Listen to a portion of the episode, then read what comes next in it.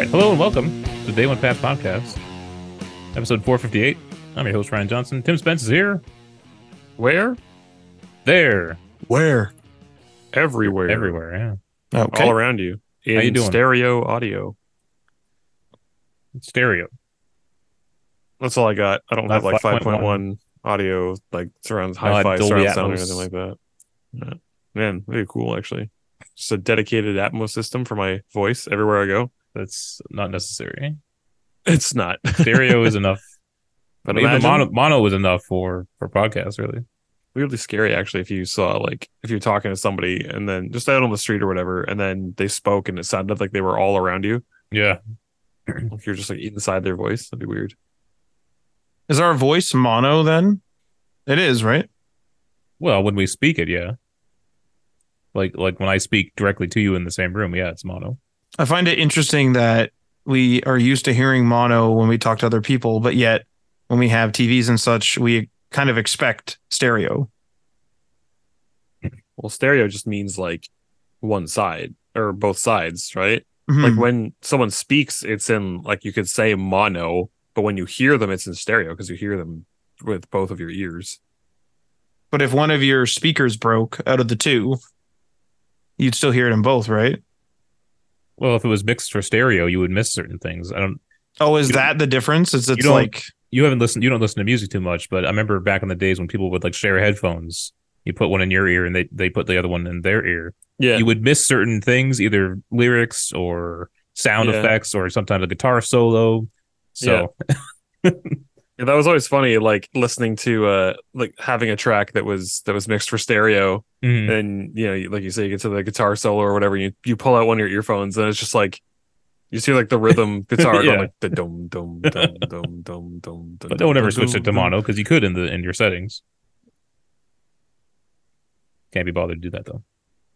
Too much effort for too little. time. All right, uh, Matt's here. Did I say did say hello to Matt? How you doing, Matt? I'm doing all right. Yeah. Yeah. All right, we're gonna start the show off with the fun facts, some video game variety fun facts. It's better be fun. We're on number 16 of our Game Informer video game fun facts. This one says the U.S. Air Force loves PlayStation 3. Now, this one might be a little outdated, but in 2010, the U.S. Air Force created the Condor Cluster, a heterogeneous uh, comp- supercomputer built using the using off-the-shelf commercial components, including over 1,700 PlayStation 3s. This particular system is about half a petaflop, or capable of about 500 trillion calculations per second said Mark Barnell, the director of high performance computing at the Air Force Research Laboratory. In the current time uh, that we can measure it, it's about the 35th or 36th fastest computer in the world. The Condor cluster cost $2 million to build. What were they trying out for the movie Chappie? Like, what's going on here? I mean, it's a real thing, right? Hooking up a bunch of computers to, to, to do some computing power. But a bunch of PS3s? Wouldn't they just use computers that were better than the PS3? Well, they were The just the the the goal, I guess, was trying to use off the shelf commercial components, not not building your own stuff. And we had more than 256 megabytes of RAM back then, though, and that's all the PS3 had. Like, come on now. I don't know. Maybe it's just it was just a fun thing to do. Seventeen hundred PS3s though. But what do you do with it? You compute. They got they made it the 35th or 36th fastest computer in the world. What was the Navy computing? This isn't like they're folding at home, or maybe they are. I don't know. They're probably doing something, right? I mean, I'd hope so. They just didn't do this and be like, we did it, boys. Look at all these PS3s. All right, take it out. I even recall Obama commissioning some supercomputer back when he was president. Um, because they they they need it for maybe security for cracking cracking uh, security in foreign countries. You know, Yeah, I, I guess. the scary part is if they ever get um, quantum computing going, it'll just crack all encryption everywhere in like a second. You know, that's pretty nuts. It's probably not going to be in the hands of consumers right away. No, but even even in the at the hands of the government, it's just like they could just crack into any computer system they wanted. A little scary. Yeah. I've already got that. Yeah. You got that? You already got it. Yeah. Now hooked up. Yeah. but we'll need we'll need uh, quantum computers to encrypt things, and then you'll be okay. Damn, now we're back to square one. Yeah, pretty much. Damn. All right, let's hop into the news. A lot of news this week. A lot of good stuff going on. Um, it's official. Microsoft has purchased Activision Blizzard for $69 billion. It's finally gone through. Oh crap! Um, Microsoft showed that uh, that video. I don't know if you saw it, Tim. They released a little minute and a half No, I didn't see it yet. video of uh, all their franchises coming together, just to some music, celebrating, being like, "Welcome to the family." Nothing I love more than corporate get-togethers. Yeah. Uh, so this is from IGN. Microsoft has announced a $69 billion purchase of Activision Blizzard, bringing Call of Duty and more into the Xbox fold. In a post on Xbox Wire, Xbox boss Phil Spencer said work has now begun bringing Activision Blizzard games to Game Pass, although he stopped short of name checking any titles. He said, quote, Today we start the work to bring beloved Activision Blizzard and King franchises to Game Pass and other platforms. We'll share more about when you can expect to play in the coming months. Uh, we know you're excited, and we are too. Uh, end quote. Spencer also delivered a message to existing players of Activision Blizzard games, suggesting multi-platform support will continue. Uh, quote: For the millions of fans who love Activision Blizzard and King games, we want you to know that today is a good day to play. You are at the heart and uh, soul of these franchises, and we are honored to have you as part of our community. Whether you play on Xbox, PlayStation, Nintendo, PC, or mobile, uh, you are welcome here, and you will remain welcome even if Xbox isn't where you play your favorite franchise. Because when everyone plays, we all win. We believe our news today will unlock a world of possibilities for more ways to play. Thank you for the ongoing support. We have so much more to come in the months ahead. I'm excited for the future and cannot wait to share it with you. End quote. So, Matt, how's it finally feel to be be through this uh, entire purchase process? I mean, I hope there's no more lawsuits involved, so we don't have to talk about them. Because holy crap, did we talk about them for a long time? Never got an update on what Canada had uh, approved or not approved. uh, it's probably because nobody cares, but um, it's Try to see if I can realistically, you can look it up. It's probably on like the like the Fed's website. It's just in like a little fit, little Oh, print. it's like yeah, we. I'm not gonna yeah, we said it it was cool too, and we said it was all right. But uh, no, it's. uh I mean, I'm I'm just glad it's over. This has been such a big story, kind of clouding over everything for a long time. It'll be interesting to see how Call of Duty and everything kind of over the years meld their way into Game Pass and how all that's handled, and to other platforms. I wonder if that how that's going to work out on Switch as well. Oh, what, what on Switch? Sorry. Call of Duty, right? Aren't they bringing Mhm. Call of Duty to Switch? Oh, that was part of the deal, right? To actually make the make a deal with Nintendo. Yeah, I mean, they have Overwatch on Switch. I'm sure they can get Call of Duty working on Switch, right? Mm, Call of Duty's pretty big too. So how are you going to get all those assets and everything working on a Switch? And That's it doesn't run the greatest. Well, do you remember Call of Duty's back on the Wii and stuff? How it was very kind of bare bones ish. Yeah, I wonder if that's just going to be the case. There's going to be so many missing assets and certain effects and whatnot that it'll uh, it'll look like a completely different game when you boot it up. I wonder if we won't get Call of Duty parody, like we won't get Warzone and stuff. We'll get Yeah. um like the yearly releases, but a year late on the Switch. The other option, I guess, is streaming, right? You stream Yeah. it to Switch. I Yeah, don't that's possible. plan, but but yeah, um, Matt, what uh, or I guess um, even Tim, uh, either of you guys, um, are you excited for any games uh under the um management of Microsoft now? Like, are you hoping that is there a franchise you like from Activision or Blizzard that you maybe hope goes in a better direction or anything like that? Uh, honestly, for me, uh, I kind of am curious whether Microsoft's going to start stepping in more now and taking control of things because there's been a lot of like, I mean, bad stuff happening in Activision Blizzard, obviously management and, and the whole bit of scandals and such. So there's there's that whole thing. So I'm sure they're going to step in in that regard, but Microsoft mm-hmm. usually seems to step away from the creative side, letting the company sort of run themselves. Right. And I'm kind of wondering, with such a big acquisition, so much money being put through at this point, whether they're going to start kind of telling people what to do. Because I think one of the major problems with Microsoft versus PlayStation is Microsoft seems to not have like a single a singular vision. They just bought a bunch of studios. The studios are making stuff, and it's like, hey, that's a Microsoft game, yeah, and then that's it. Whereas like PlayStation seems more cohesive, and yes, they are completely different licenses and, and whatnot.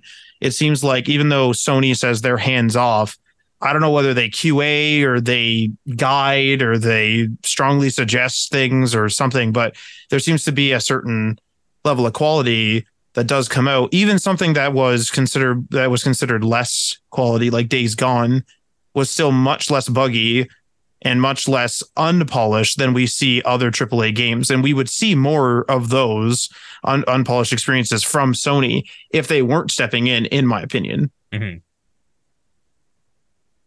Here's what I want to see. So I got a list of um, some of the major franchises. IGN put together like the biggest like franchises from each each portion of this deal. Um, but they also mentioned that like Activision goes back to like the 70s, right? Um, I want to see a reboot of Asteroids. Not not like in the typical like you know pointing the little arrow at, at asteroids, but like do try to figure out a sci-fi story, you know, based around the property asteroids. That would actually make for a really interesting like span of years of Mhm. remakes for video games. But they go back and they take all these really old arcade games that have like Yeah. no story. It's like it's like what they do with movies, right? When there's like, oh, they're making a they're making a rampage movie. It's like that's an arcade game about Or, uh, giant mutated monsters yeah.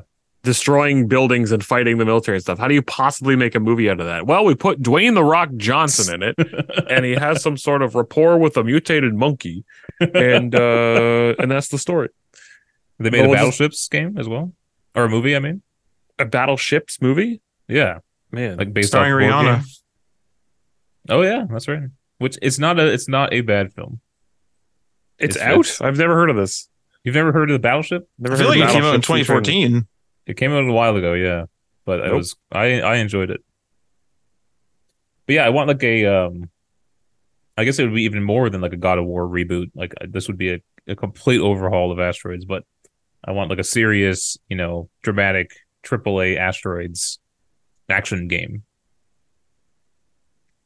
You see that that kind of points to my point about them stepping in because if you don't step in creatively, I would imagine that they're just going to do, you know, same old same old business as usual, right? Like they wouldn't go to asteroids or whatever, but Microsoft might be looking at the market at large and being like, "Okay, you do this, you do that, you do this. Let's get some remakes but done. Let's do this, let's do that. Let's like rush out, not rush out, but let's get the, these things all planned. It's a cohesive release schedule and this and that." whereas it doesn't seem to be that way right now and like we'll you know hopefully see the office get cleaned up let's say at activision blizzard but at the same time it'll still just be you know this is here's your call of duty here's your diablos here's your candy crush and your bubble witch saga Well, you know what's weird about Activision is that they don't actually publish a terrible amount of games like they used to. I remember seeing the Activision logo a ton when I was growing up.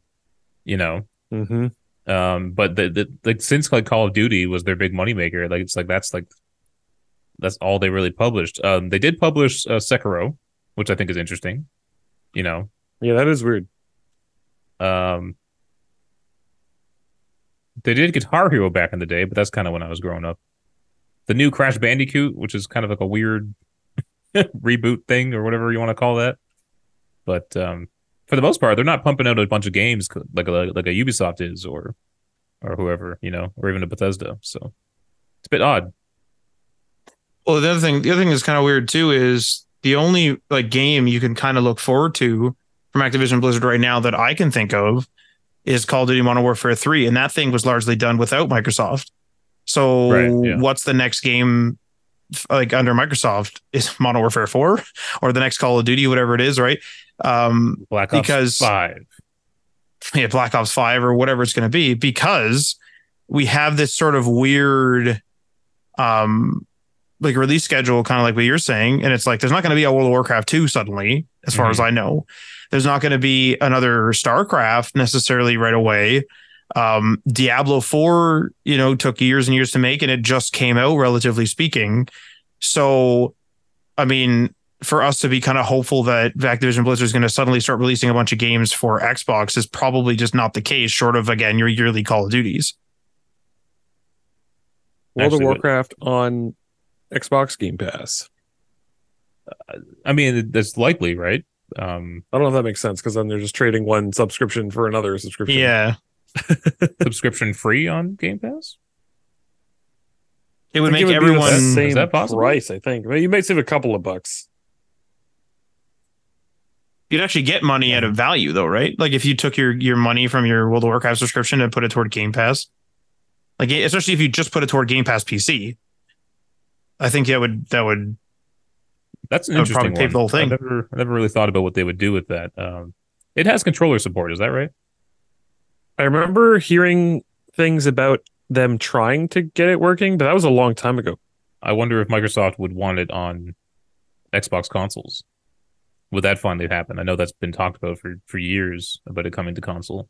it's old. It's like really old now. So like I don't know unless they do like a big 2.0 update where they revamp everything and you know do whatever they got to do to get it I to mean, be on Xbox.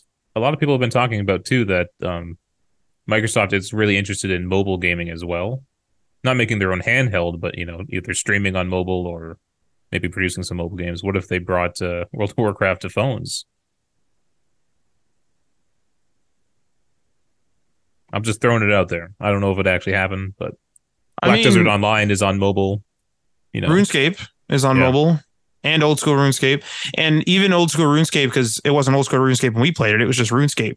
Um, when we played it, like if you said you know control this on a phone, that was when phone gaming was like kind of starting, and I probably would have been like, nah, like that's not going to work. And Mhm. Tim and I uh, played like quite a few hours when it first came out, giving it a try, and it, it worked. It was pretty good. So I mean. I mean, uh, I guess the one thing that's different in World of Warcraft, and like Tim can correct me if I'm wrong, but there's a whole crap load of skills that you're firing off all the time.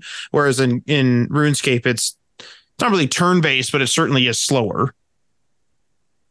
There, it used to be a lot. Now it's more so you just kind of like have your core like five skills and then you sort of rotate. From last time that I played it, I didn't. I haven't played it since its most recent update when they kind of overhauled it with um um can't even remember the name of the most recent expansion.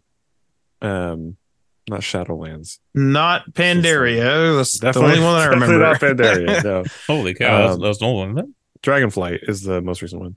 Um, they did like an overhaul, so with some mechanics again and stuff. So I think a lot of people were really happy with it. But I uh, I don't know the um the particulars of how how the sort of main rotation of gameplay goes anymore.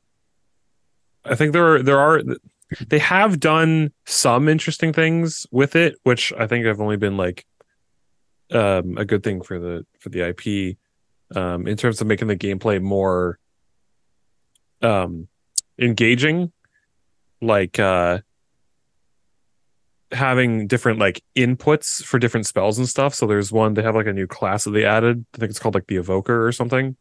Um where for some of the abilities like instead of just hitting your hotkeys and stuff it's like the the longer you press and hold your hotkeys it like charges up the spells and makes them do different things and stuff like that again this is coming from the perspective of somebody who watched some promotional material for the expansion and never actually played it because I really don't think I can ever play that game again. um, but that's that's the sort of thing that it needs, right? Is like different style of gameplay. So to kind of bring it back to uh the like console conversation, it would be interesting if they had different mechanics like that where you uh you know maybe you've got unique interactions because you're playing with a controller versus a keyboard. Um but i think it would be very doable. I can't imagine they've changed up the gameplay loop very much from your sort of having your core number of skills. And at the very you know at the very least like if they just wanted to rip a page straight out of Baldur's Gate's book like you can just have radial menus you can have as many radial menus as you want that are like pretty intuitive for control sticks right Don't is like World of Warcraft's real time though, right? You'd be wanting, Yeah. wanting real quick access to your your abilities and not digging through a menu. Because like I got like I got like five radial wheels on on Baldur's Gate now. You got to yeah, but you can through them. customize all the one, all of them, right? And you can have all your main skills on your first radial wheel that always pops up. Yeah. you know, it could almost be one of those things where it's like your radial menu is always there, um, on screen, but it like disappears when you're not using it for three seconds or whatever. And then as Hmm. soon as you move the like left stick or uh, the, like the right stick or something, maybe you dedicate the right stick to a, a popping up radial menu that could even be context sensitive too, and then you could just give the player a million ways to customize it. Assassin's Creed um, um, Odyssey had a pretty good system for managing a bunch of skills on the on a controller. I can't remember exactly what it was, but it was it, you were you were holding down the, the shoulder buttons for different. It would give you a different wheel for each shoulder button you held down. You know, and I thought it worked out pretty well. I don't even Although- remember there, that game having skills. Yeah, it's I don't basically an RPG. Assassin's Creed Odyssey having I don't remember it having skills at all. Yeah, I I don't know. It's right over my head. Yeah, Like- it's like, like the, the- the Spartan the- kick is a skill. yeah. Oh, so okay. I, I must have been doing that stuff without, and I just didn't Mhm. remember. Like you, you could swap them out and place them in different sections of your of your wheel and, or or face buttons. I think it was you're using. Anyway, uh, all right. Some of these are some of the big games from Activision. Call of Duty, obviously. Crash Bandicoot, which I'm not sure how much life is left in that. Um, Guitar Hero, which we've heard is potentially making a comeback. Let's just talk about that for a bit because like Rock Band Four came out a couple years ago. Uh, not not too much fanfare, you know, but I think they're still releasing tracks for it. You can still purchase things. Um, but do either of you like want to see Guitar Hero make a comeback here? I feel like it's one of those things where I want to say yes because of the nostalgia, but in reality, I probably wouldn't actually end up buying it or playing it. Like, are you willing to purchase another hundred and fifty dollar plastic guitar that I you'll mean, play already for like have- a couple of weeks and then I already have a full set, so I don't have to worry about buying the new instruments. I could just buy the uh, buy the game, as long as they were compatible because Mhm. they always tend to be. I uh I think for me, I'm in Tim's boat. Is I would like for it to be successful. I don't think I would buy or play it myself. Um, mostly because I just don't want another guitar kicking about. But also, Yeah. there's also I don't know. It's it. We we we've had this conversation I think before. I don't know if we ever had it on the show though. But Guitar Hero and Rock Band were so big when we were in sort of early high school, and everyone was playing it, and even later elementary school. I think and- fantastic.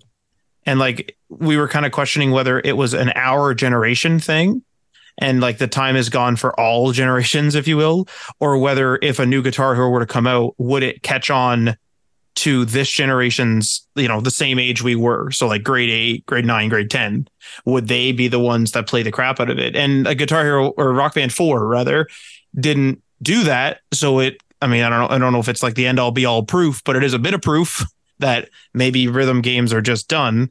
Although I don't really know what made rhythm games take off in the first place and why they couldn't the again. novelty.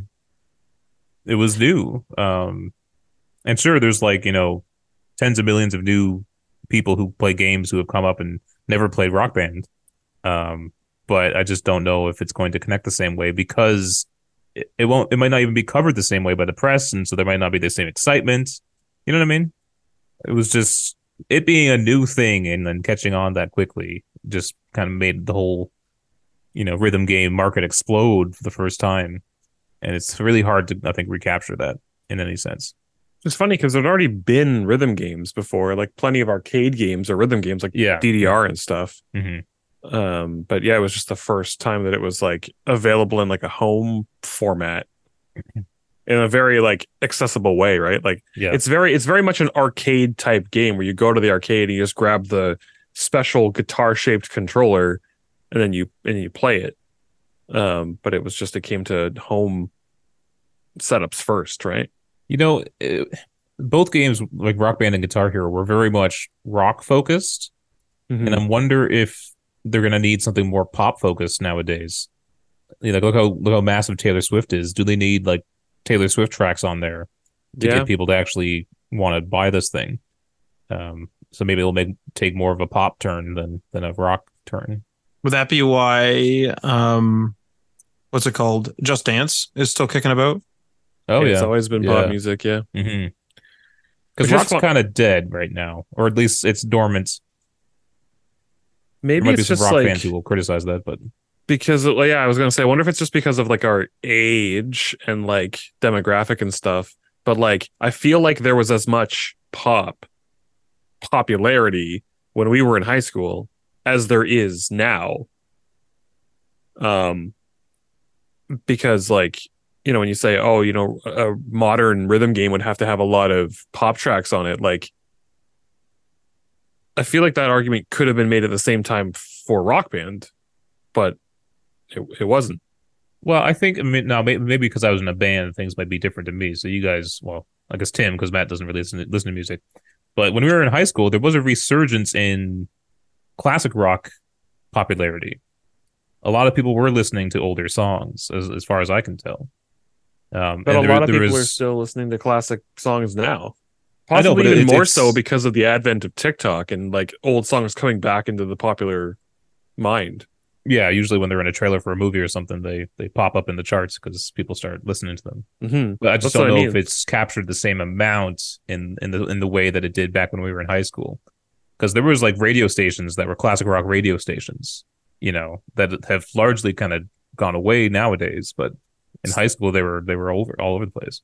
The number one radio station in my city is a classic rock station, Oh, nice. but It's that could good- just be anecdotal. Well, I was gonna say it's a good question though because like you bring up a good point with TikTok. It's like not just TikTok, but the whole music scene has changed. Like when we were like playing Guitar Hero and that, it was CDs or iPods hmm or Walkmans. You know, whether it's a CD Walkman or like a digital, you know, kind of like an iPod, Sony Walkman or equivalent MP3 device. That's what we were. That's what we were using.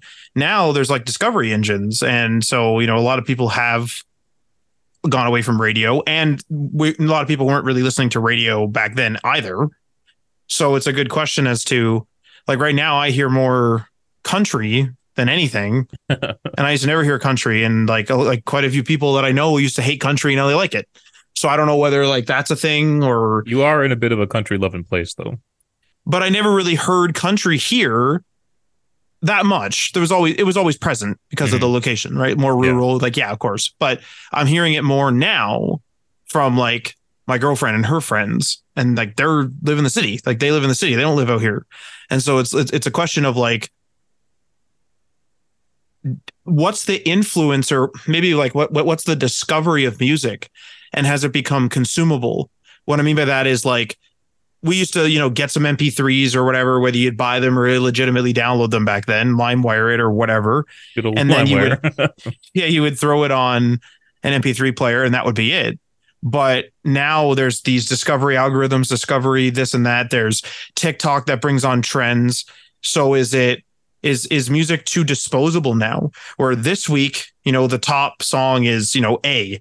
And then next week it's B and Guitar Hero slash whatever it is that comes back, whatever rhythm game comes back, can't keep up with it hmm because you don't want a, a, a collection of just 100 songs or 126 songs or 75 songs because those are the trends as of the time of the development so then you're going to listen to it and be like oh i feel kind of old even though they're you know maybe a couple years old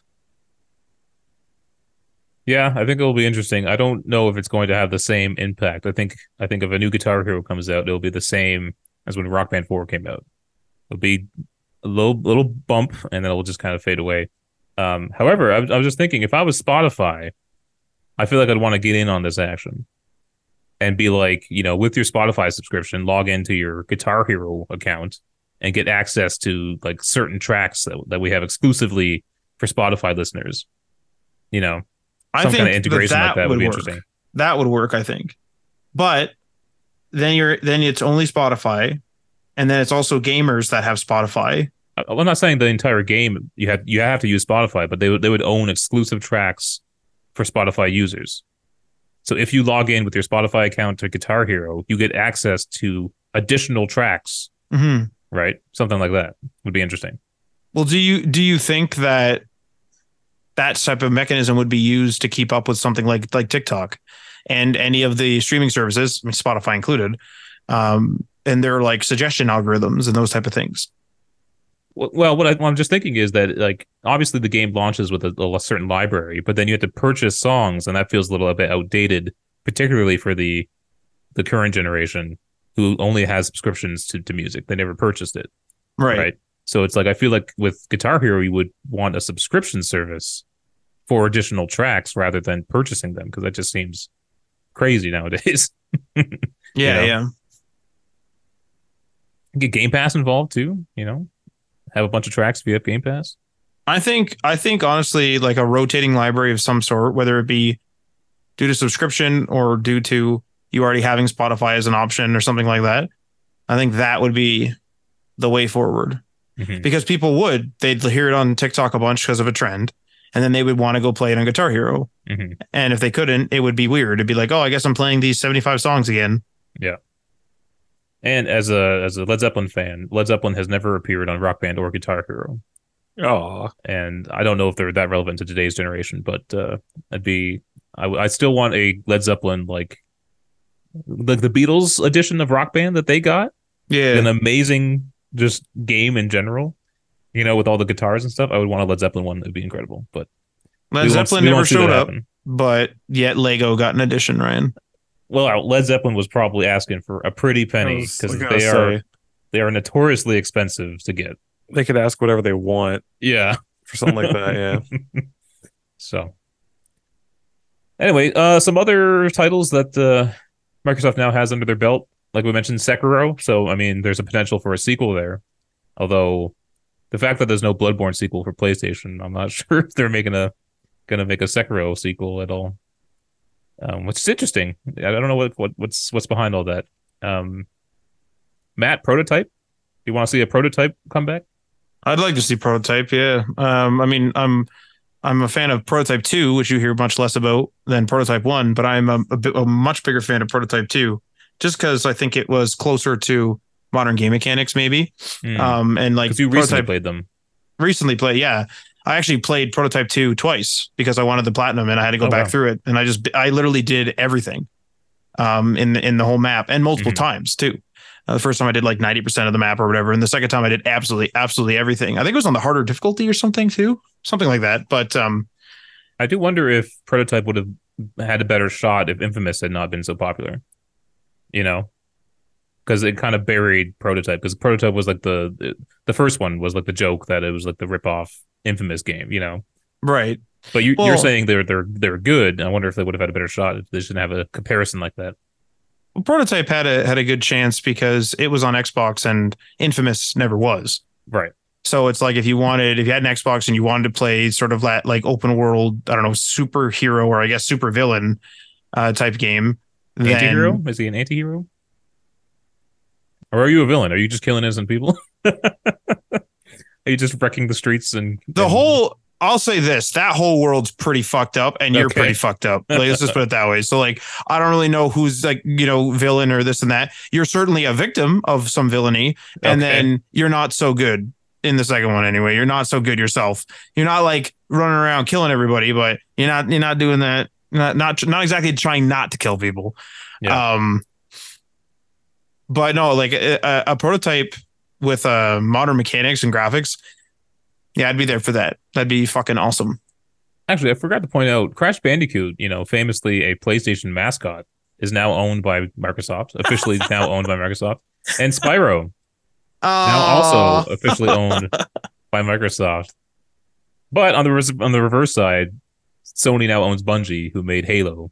So it's just a weird, weird turn of events that uh, that occurred. That's very bizarre. Yeah. Uh, Wait, and- Bungie, Bungie now owns Halo. no, no. Sony owns Bungie, Oh, who used to right? who, who used to make Halo. Yeah. Yeah. Microsoft still owns the Halo franchise. Uh, with Blizzard, we got Diablo, Warcraft, uh, Overwatch, StarCraft, Lost of Vikings. I don't know why Lost Vikings is on this Classic. list.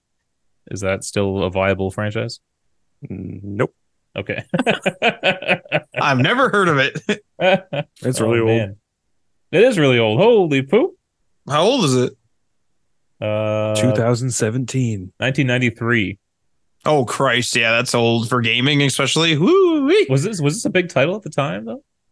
I don't Because this this list is supposed to be the biggest franchises Xbox now owns. I mean, admittedly, Blizzard doesn't this- have that is many this franchises. The biggest franchise.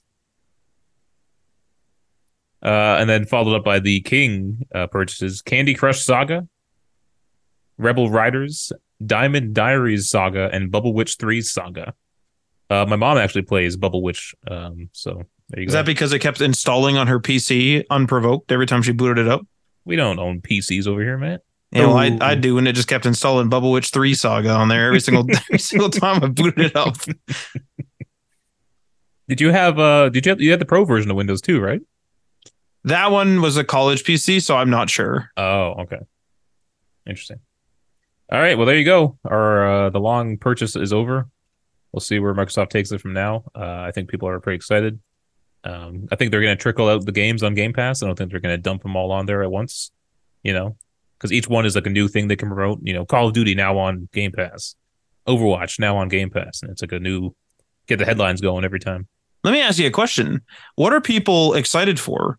Are they excited for the games coming out on, on Game Pass or are people in or do people believe that a new game is going to come out soon?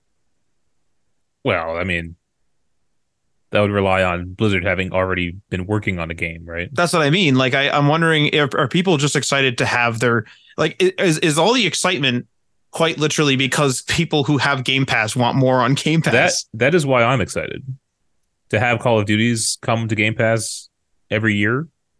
You know, I normally just play the uh the campaign, right. so it's it's kind of like a waste to buy this big old game that has this massive multiplayer component and then only play the campaign.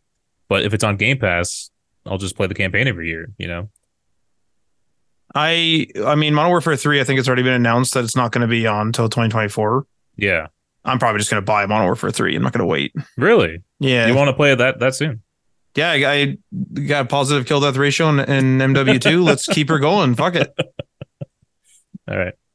I, I still haven't beat the campaign for Modern Warfare 2.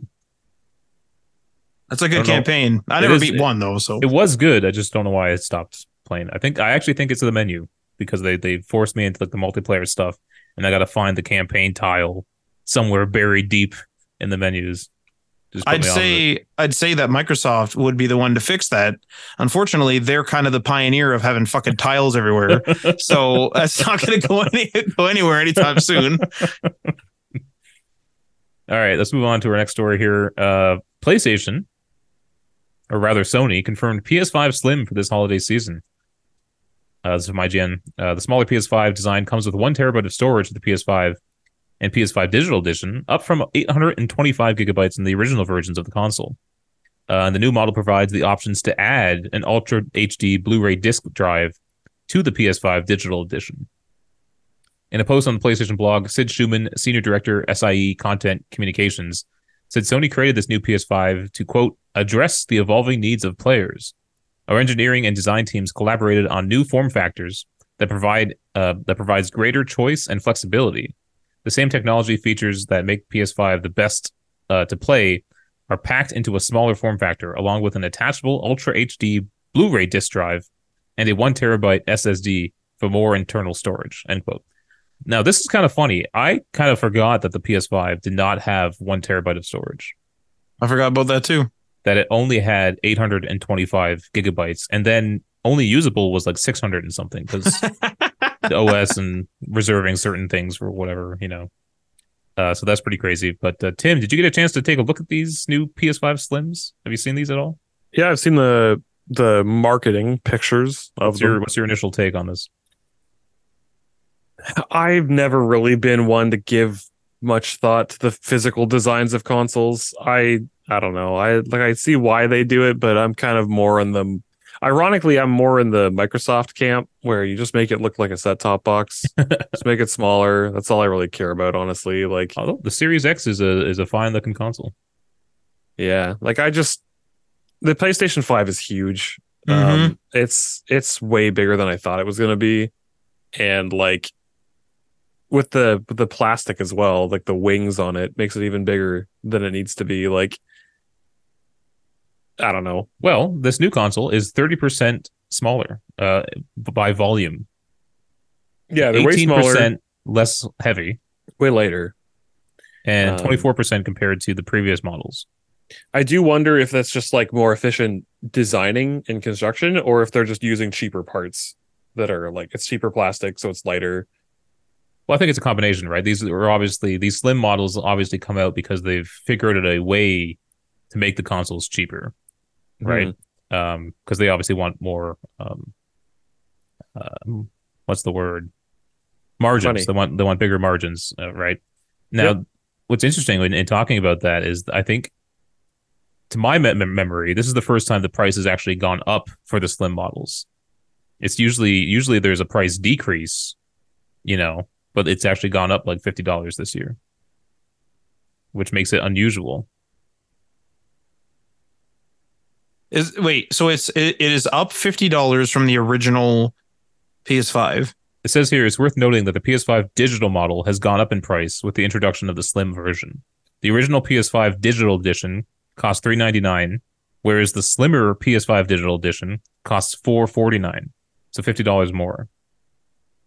Now, is that because it, it's now all in? They're considering it all in one because they don't they don't give you a disk drive. You always buy the digital edition, and then you buy an optional disk drive. That's that's No, how but- it's being sold, right? But you can buy a PS5 Slim with a disk drive. And it's already included and installed, or is Yeah, it just a yeah. bundle? Okay, I, I imagine it's installed. okay. Because I mean, it's easy enough to install, but like, I'm lazy. I would rather have it installed. Um, I think it's interesting that it's detachable though. Like, what is the use case? I mean, maybe I am in that use case because I got the Assassin's Creed Mirage collector's edition that came with a physical disc and can't play it on my digital only PS5. If I could purchase a disc drive and slap it on my PS5, I guess. But if you're someone who bought the digital only version, it's like you'd probably only be buying digital. It might be the most likely component to break. Tim, you've brought a broken PS4 uh, disk drive. Um, through you know all our high school friends, I've heard of uh, a couple of broken uh, 360 disk drives. I have a buddy who has a broken Xbox One disk drive, so it's probably that. Honestly, That's interesting. Yeah, yeah, because it This was is- a um, it was a PS4 Pro, which likely had a cheaper disk drive in it than the original PS4. I never really thought of that that way. You'd think it'd be better, but I guess. Well, how wait? How does that work? So Ryan, so like the PS4, you had them both. So like the PS4 had a Blu-ray, and then it was the other one was UHD. Is that right, guys? Like for Pro? No, the PS4 Pro did not have a UHD drive. Oh yeah. So then it was like probably way cheaper. Because I was thinking like, oh, if they put a UHD, they put a cheap UHD, and UHD was like newer back then, so that's even cheaper. you know No, what I, I- I- mean? I remember it being kind of weird because the Xbox One S had a UHD drive, and Sony, who like helped co-develop or did develop Blu-ray, did not have a UHD player in their own console. It was very strange that that occurred, um,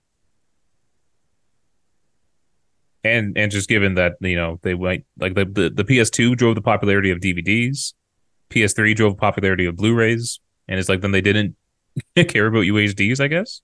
I don't know. It was it was weird.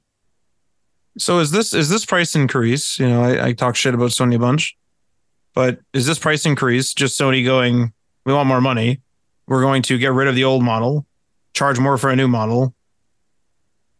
We want more Oh, money. We don't we don't want our our console price to go down. We want our console console price to go up as it ages. It's probably that. It's probably because they can, right? PlayStations are still popular. They're they're probably still selling pretty good, and uh, the fact that they're selling good means they can increase the price. They did give you a little more storage space. I will grant them that, but is it fifty dollars worth? I don't think so. You know, but I consider age in it too. Maybe that's wrong. I know some people would disagree with that. age. And I mean? like the PS5 is not a new piece of hardware anymore. oh, so it shouldn't cost premium prices. is what you're saying? Like, well, there should be a there should be a discount for that. Mhm. But this is a new model. I, I did. I it's uh, uh, it's unfortunately one of those things. Like I didn't ask that. It's a still Yeah. PS5. Like it's not like it can play a PS5.5 game. It still plays a PS5 game.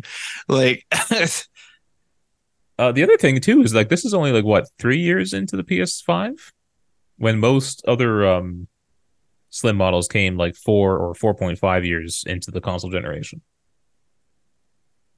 is this because it's so big? That's possible. That th- those boxes are fucking big. Like the box of the PS5 is is pretty big. Like imagine shipping them and then being able to like shrink that down, Yeah. be able to ship a heck, a heck of a lot more. Uh, the other thing too was it comes with like a new stand, or maybe it's a. I think, but you can buy the stand separately if you want as well. and it works on the old consoles, I think. So you can upgrade your stand for your PS5. of all the things to invest in. I have been someone who has purchased stands for my PS4 and my and my PS3, I think.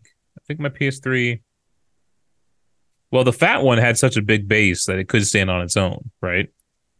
Uh, but I think I still had like an additional inch of stand to to widen it so it wouldn't topple as easily. It's a PS4. PS3, Okay. the the original launch, not launch, but the original fat PS3. I remember having a stand for it. Um, and then PS4, I also had a stand because I did used to put my consoles vertically. Um, but I don't have any room for the massive PS5 to go vertical. But anyway, that's it. Uh, launching November, I think. So just in time for the holidays for you all to get your new ugly PS5. You know what's kind of actually funny about this is that they're releasing a Spider-Man 2 version and it's the old PlayStation 5. Oh yeah, that's right. So it's Yeah. I don't know, it's super weird. That means that any of like the custom plates too are now going to have to be changed again. And are they going to sell both moving forward? So let's say a S- Sony now- doesn't like to look back, right? No, but let's say a year from now, like a Death Stranding 2 comes out or whenever it comes out, and they release a plate for the new PS5 Slim. Nah, nah, am nah. am You, I going to get one on my old PS5? fuck no, you you pay that you pay that markup on that fucking PS5 Slim, buddy. You pay that markup. You buy a new Oh. console, bud, because you Oh. can't you can't you trade it in, and now you still got to give me a hundred bucks. oh, man. Woo. All right. Final, final story for the week. Uh, Ubisoft admits physical sales will get even lower. This is from IGN. Ubisoft has snapped up the cloud gaming rights for Activision Blizzard games as part of Microsoft's $69 billion deal for the Call of Duty maker. The French mega publisher has issued a blog post featuring an interview with Chris Early, Ubisoft's SVP, Strategic Partnership and Business Development, who was asked, "What do you think of our uh, of the future of physical media in games?" And his response was, "quote There's a collector's uh, a collector edition market. There's the aspect of gifting physical items and allowing access for people to be able to easily purchase a game in a store and gift them to their friends or family. Some people will always want to own the physical disc. I just don't think it's going away. Do I think physical sales might get lower over time? Sure. But will it ever completely go away? I don't think so. End quote. Um, Early's answer will do little to reassure those concerned about the perhaps inevitable extinction of physical games. It suggests the disc will become a niche or collectors, uh, uh, or for collectors, as the dominance of digital grows even further. I kind of think he's wrong, personally. I think physical will go away completely at some point. I don't know how you guys how do you guys feel? Tim, I'm pointing at you, Tim. I'm pointing at you. Although I just realized I'm not pointing at my camera. I'm just pointing. What do you want from me? We're all pointing at each other just for the listener. Like we're not just doing nothing. do you think that this uh, this Ubisoft guy is right in saying that that physical sales will still exist but be a niche, or do you think that they're going to go away entirely? I mean, inevitably in time there will be no more physical releases. Like inevitably. Um I don't know. Like I wonder if there's any value in looking into or looking at like the music industry as like a like a similarity where like you CDs still say it, like CDs are around, but only for like the collectors, right? Like there are people that swear by vinyl, saying it's it's got a different sound. Um, like I, I like physical, not so much for CDs, but for like old consoles with cartridges. Like there's a tactile feel slapping a cartridge into an old console that like that cannot be replicated these days, right? Um, but that's probably just the nostalgia talking and that's that's fine i think a lot of people who collect vinyl it's the same way like they just like the the methodical nature of you know It's fun. getting the the the vinyl out of the sleeve and setting your your um your your uh your vinyl track on your player and grabbing the needle and gingerly placing it and you know it's and then just sitting and listening to it it's very like it's almost like an activity right whereas with um it's a vibe. with like CDs and gaming and stuff, like it's it's it's not the same. It's not nearly equivalent, right? So the only way that I can see physical mediums being like a niche for collectors is like for old stuff. I can't see well, I guess it's just again perspective. Like there might be those people who grow up with CDs and then this world now is starting to go more digital and to them the old nostalgic style is putting a, a cd into their ps5 Right.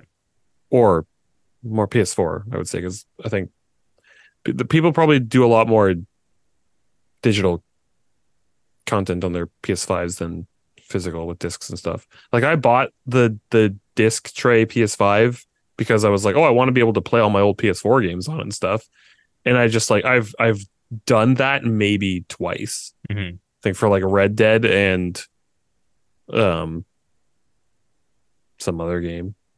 But like yeah. Oh, uh, Spider-Man.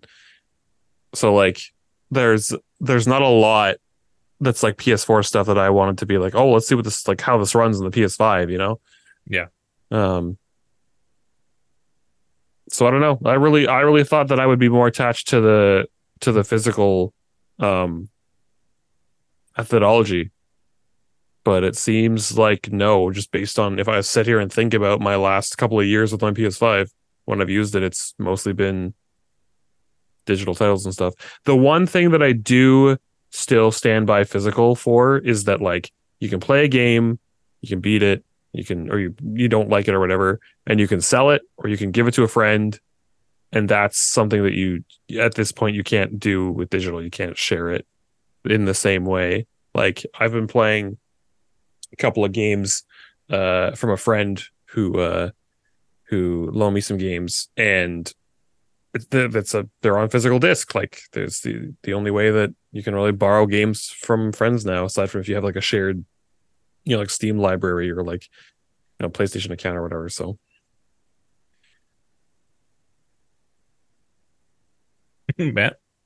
Well, I know that some people care about the physical media to like always kind of go around like the middleman, like go around the DRM, go around everything and just like have like they own the code for the game. And so even if the servers go offline and this and that and this and that, if there's a portion of the game that doesn't need online, they can put the disc in and play it. They don't have to Mm. worry about the PS Store servers, the games the servers to an extent, and things like that. Um, but and obviously there's some DRM on the disc, but it's like they're physically owning the game. I'm kind of wondering whether there whether there's any market to having because it kind of sounds like discs are becoming more novelty, and I wonder if we're going to have novelty discs where quite literally you're we're going to ship collector's editions with a disc, but you don't put the disc in the console. It has like a, just a code on the actual disc where they actually just have it printed in the ink or whatever it is that they kind of paint the design on. Did that Um, happen? Um, not exactly what you're saying, but like, what what game was it with uh, Cyberpunk or something? Where like if you bought the console version, you put it in, it didn't actually have anything on the disc. You would download the entire game anyway, There's been games like that for sure. Yeah. so the, the actual code isn't even on the disc. It's just it's just an unlock code. There's also like the code. We've also seen like discs that are cardboard, and then the code's been on that, or it's just been a placeholder. We've seen that before. I've also seen Um, collector's editions with steel books but no discs. Yeah, see, that's the weird thing, right? Whereas like a, bl- a blank with that? disc, a blank disc for the price of uh, collector's edition is like nothing. And then if they just print the design on the disc and just have the code on there, Yeah. is that enough of like a nostalgia hit? I know you're not putting the disc in and this and that, but uh, it. What's interesting I find is that we hear about you know game preservation concern and stuff like that, or at least I do a lot about the console. I don't really hear that much about PC. And I wonder if that's because on PC people get the files from Steam or whatever, and they just break the DRM and they break into it and blah blah blah, and then they archive the files of the of like the cracked game themselves. Like you know what I mean? Whereas it's harder to crack like a PS5 game. Um, it's like le- certainly less accessible because like there's there's you know there's also GOG and that that doesn't have DRM, and so you could you know you could you, you could share that like you're not supposed to, but Mhm. you could you could share those files out out and about. So like there's kind of like a two angled, two prong approach there, right? Where it's like some people are worried about physical ownership and preservation. And then there's the other people that are the nostalgia route, right? And then there's obviously going to be some crossover there. But I I think that physical media won't go away until one of the manufacturers does it. I think if if one of the manufacturers does it, it'll just make the whole thing collapse. Because who's going to print discs for Xbox and not print discs for PlayStation? Like half your store in like an EB or whatever, or like if you're just if you're a game store, half your store goes away, or like a like a third of it because there's Nintendo as well. Like a third of your store goes away in terms of disc space. Now it's like, am I really going to like bother having the Xbox disc? I feel like then Xbox would follow suit, and then I don't know about Nintendo because they still have cartridges and such, but that's that's that's the way I feel. Is I think it's going to take um, one of the console manufacturers to to just make digital only and digital only, absolutely no physical. Well, yeah, because it's weird that this Ubisoft guy is saying that he thinks that physical will always stick around. Now he's not talking to Infinity, obviously, but it sounds like he's talking near term. But it's like, let's say the PS6 has no disc version There'd mm-hmm. be no reason to ever print a single disc ever. Right. And that would literally just be the end. For here, though, like we have internet here. And uh, like, what about places that kind of don't or literally don't? I think I think they just get written off, written off at a certain point. It's unfortunate, but like they don't sell phones and then expect you to be able to use it, you know, outside of no no cellular area. Like it's just not the same we live in an internet age and these boxes are going to need internet. That's just the reality of it. But would they would they write them off or would it be a case of they offer a niche but expensive attachable disk drive, not like the PS5 Slim because that's kind of like like snapping it in and then it's flush. I'm talking like a USB one where it's like an optional USB accessory and then you can still purchase your disc from like a certain manufacturer and it's like more expensive or something. Is that the case? Because I mean, we all use cell phones we don't we're not using sat phones, but sat phones are still being made and have been made for years. And sat phones are very niche, but they're I mean, well, in niche locations. My phone can technically connect to satellites, but okay. But it doesn't it doesn't do phone calls and text via via satellite to, to everyone, does it? You can do text. Not not to everyone, it's for emergency services. Right. Well, that's still different though. Like a sat phone can make phone know, calls. I don't I don't know if it would be worth it though. I don't you know, like how how many consoles are not hooked up to online? Like what is that number? You know, they must know because they'd be able to see how many consoles they sold and how many are connecting to their network on a on a uh, on an average average usage. Um, I don't think it would be, honest, worth it to to to cater to to the, the the minority there that that doesn't have their console connected. How many people don't know how to do it and just have never done it? Connect online? Yeah. How many people have brought a console home? They don't know how to connect it, and that's it. And how many I people have a think cell it's phone? in the millions, though. It might be. Like it might I, be low millions across the whole globe. I don't know. I don't think so. Uh, we're not. We don't know either. We don't know the numbers. So I just don't feel like that's the case. That just sounds crazy. I I always like remember there was this incident or like this instance rather in an EB Games years ago where this guy was like trying to describe to the other guy that he couldn't connect to his Wi-Fi, but he was describing the Xbox as the source of the Wi-Fi. Mm. And the guy was like, "I don't know what the hell you're talking about. Like this is not you're not describing what's happening in your house." He's like, "Your router gives you," and he's like, "No, no, the modem. They give me a modem, and then the Xbox creates the Wi-Fi." And I connect to the modem via the Wi-Fi that comes from the Xbox. The guy's like, "What the fuck are you talking Jesus. about?" and it's like, uh, like I honestly think, like ever, ever since that day, I'm like, how many people like really don't know what's going on? Like how many people have a have a cell phone that they've never connected to Wi-Fi in their own house because they're just like, I have data, whatever, and they don't know. They were they were handed it by a cellular whatever tech. The SIM card went in, the plan was activated, they pay the bill, and that's it. How many people are like that? I want I, I think it's probably in the millions across the globe. Three. Phones, yes. I don't know about consoles. Who said three? three million? Is that you said? Three people. Three, just three. You're one of them. Uh, well, anyway, I, I would bet a Panzo, Matt, on the PS6 not having any option for a disk drive. Yeah, I'd take that bet. I don't. I I don't know if I disagree with you, so I can't really bet against you. That'd oh, be okay. foolish. Fine, no panzos for anyone. Let's all I, bet that it doesn't, and then when it doesn't, it comes out, we all get a panzo. We call Marty. But Marty's gonna we buy us betting all against, Panzos. though? Yeah, Marty's we- got to buy us Panzos. He, it's We'll called all- collateral damage. We'll all buy each other panzos. Oh, okay. And then float up the stairs. No one What? knows. No one knows that fucking reference. It's such Float an up in joke. stairs. That's when we all lift, lift each other up and then we float up the Oh, stairs. right. Yeah, yeah, yeah. Yeah.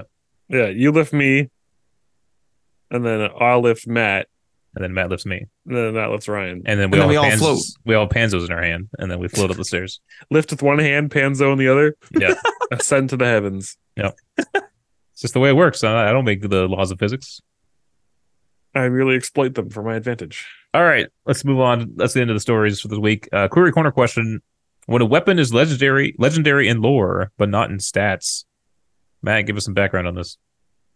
Yeah. So, um, you we all played a game where a weapon or an arm, a piece of armor, or an item, or whatever, an amulet, ring, all the rest of it.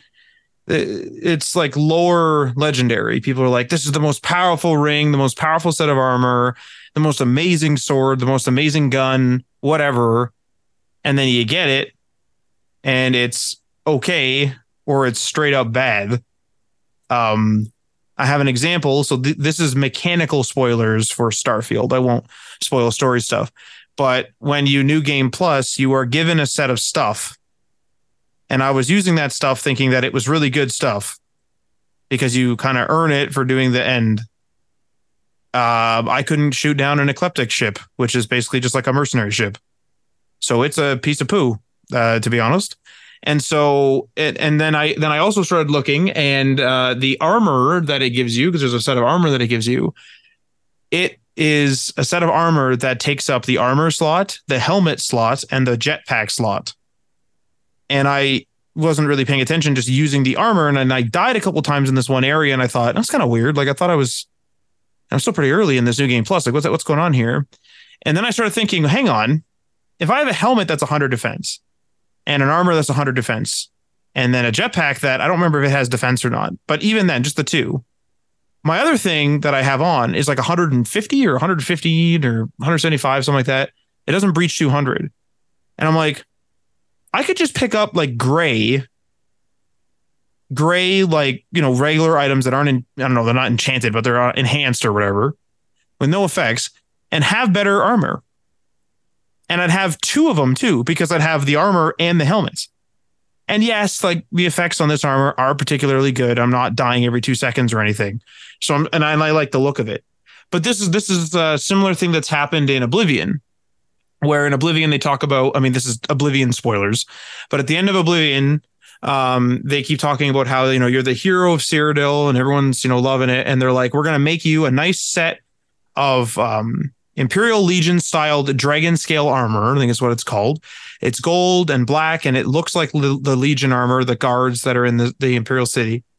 And, you know, come pick it up in 30 days or a week or whatever the heck it is from the Imperial City. You can go back, you pick it up, and it's just not that good.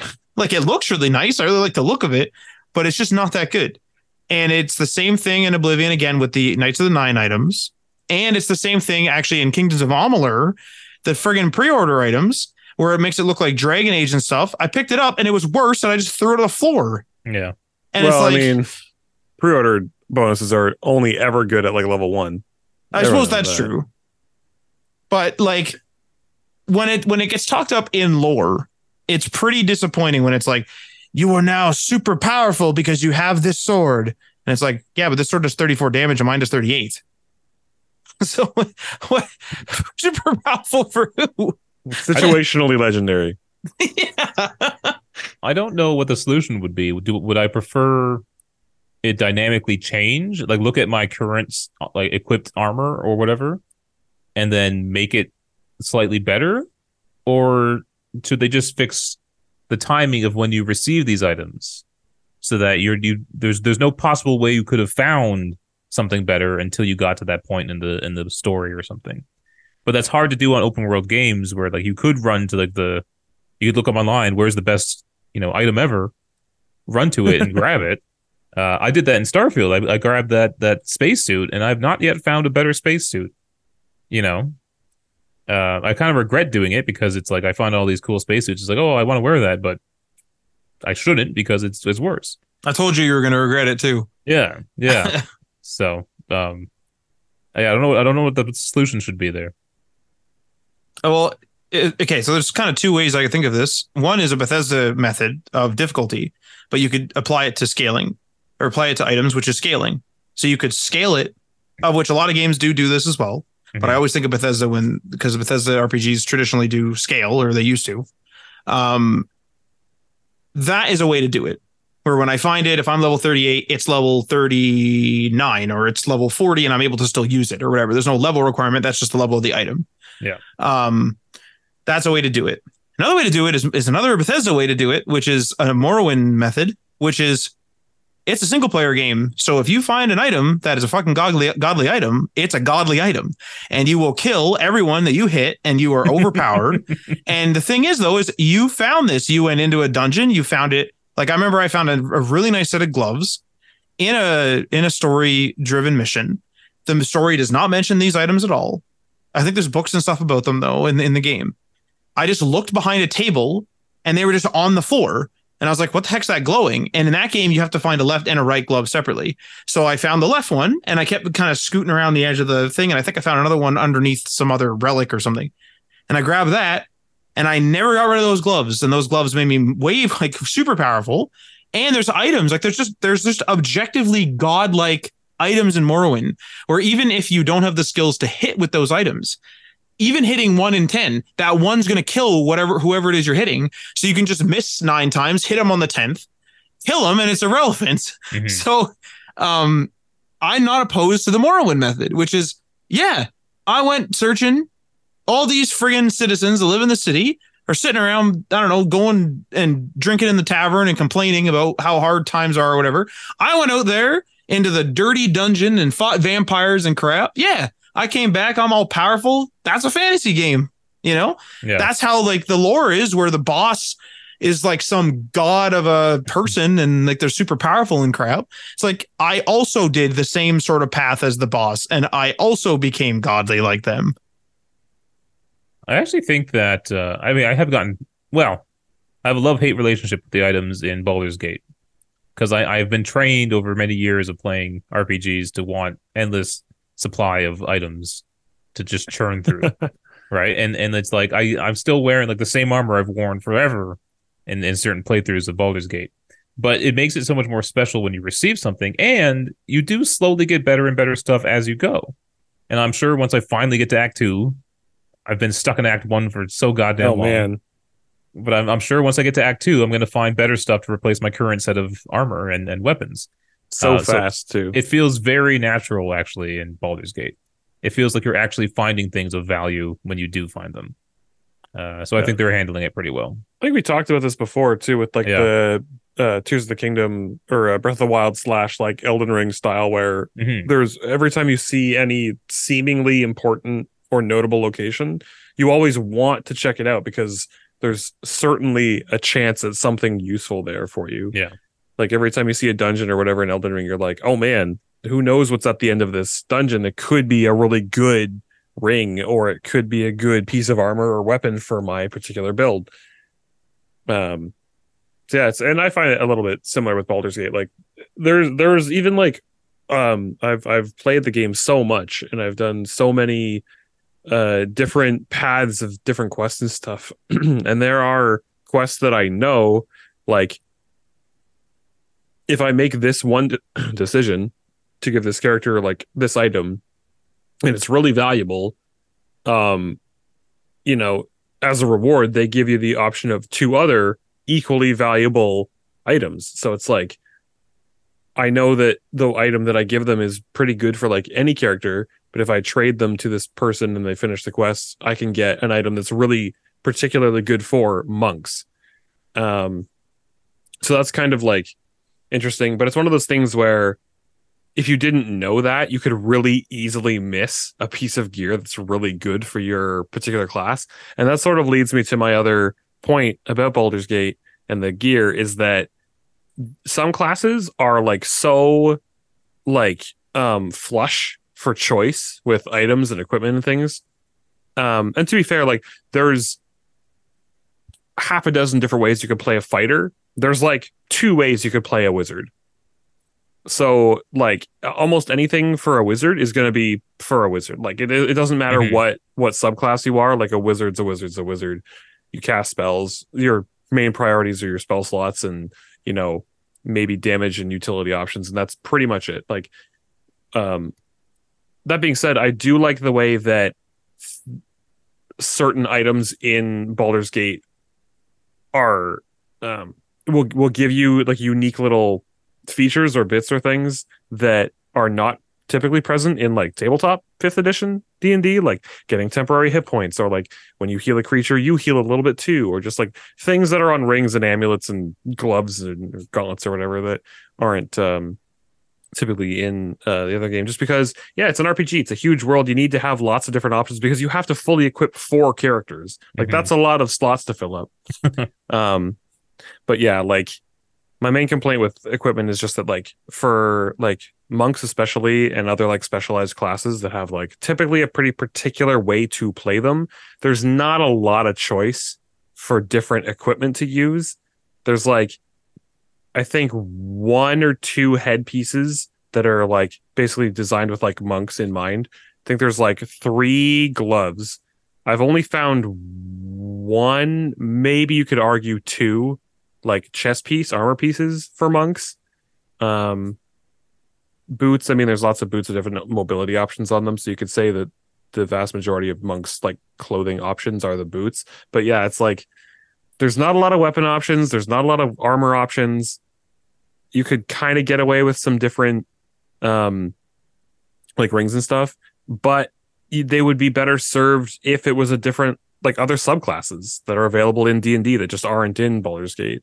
So like if you play certain classes, you're going to be probably swapping your gear out a lot more frequently than other classes because it seems like there's like the one or two sets that are put into the game with like this class playstyle in mind.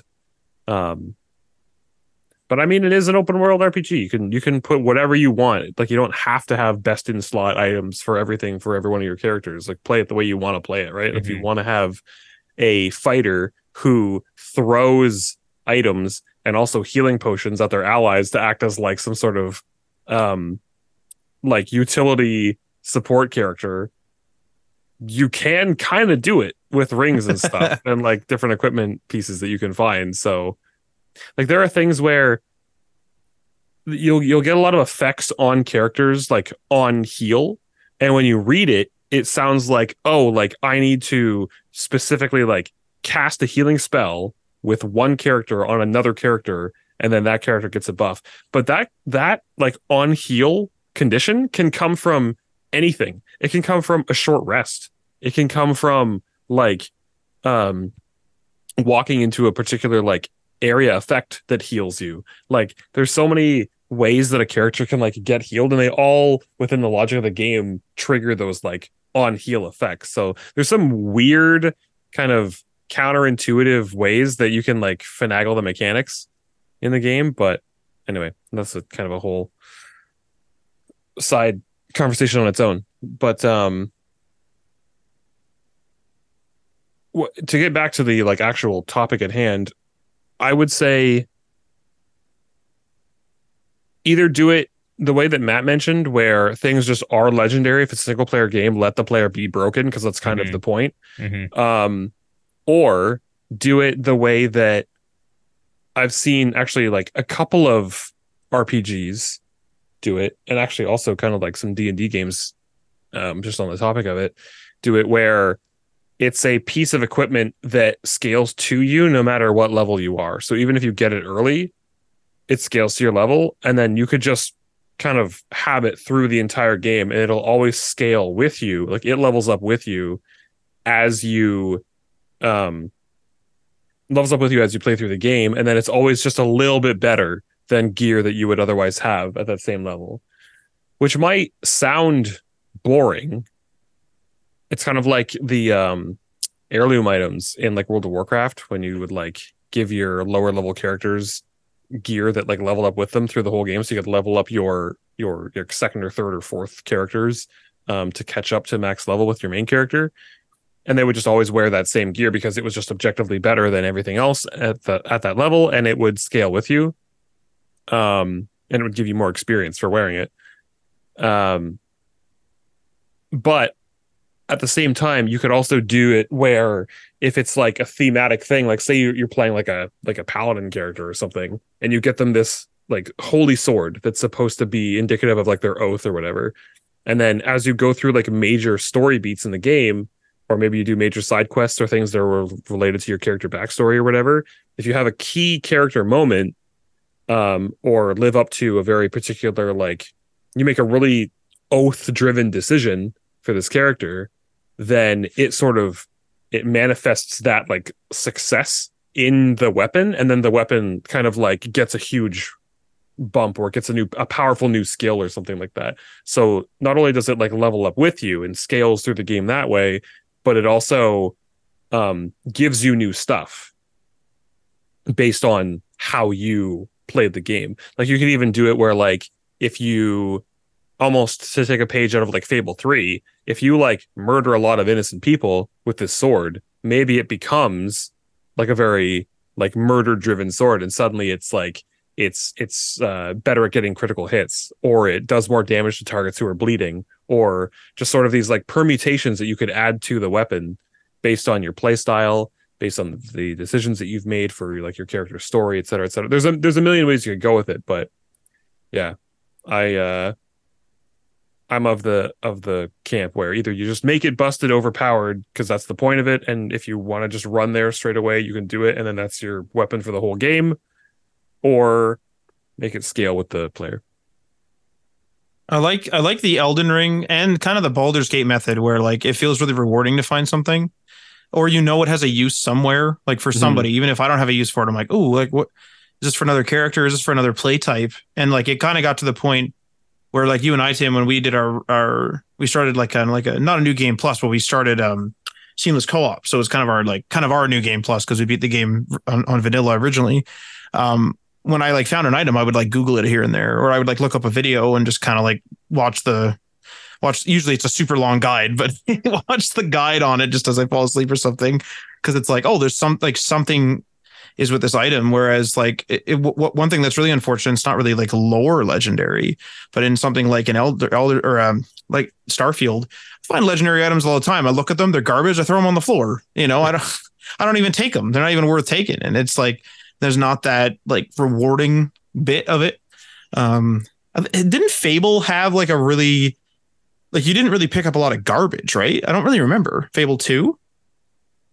Fable two, I'm not so sure. Fable one definitely had like literally legendary item like weapons that were just objectively the best for their weapon type, and uh, some are better than others because you would like it's a very linear game, so you would find certain ones uh, in the early game and you find certain ones in the later game, but they were they would usually have like some sort of special effect or like special um, augment on them that would give them a you know this one's got piercing damage or this one does fire damage or you know whatever.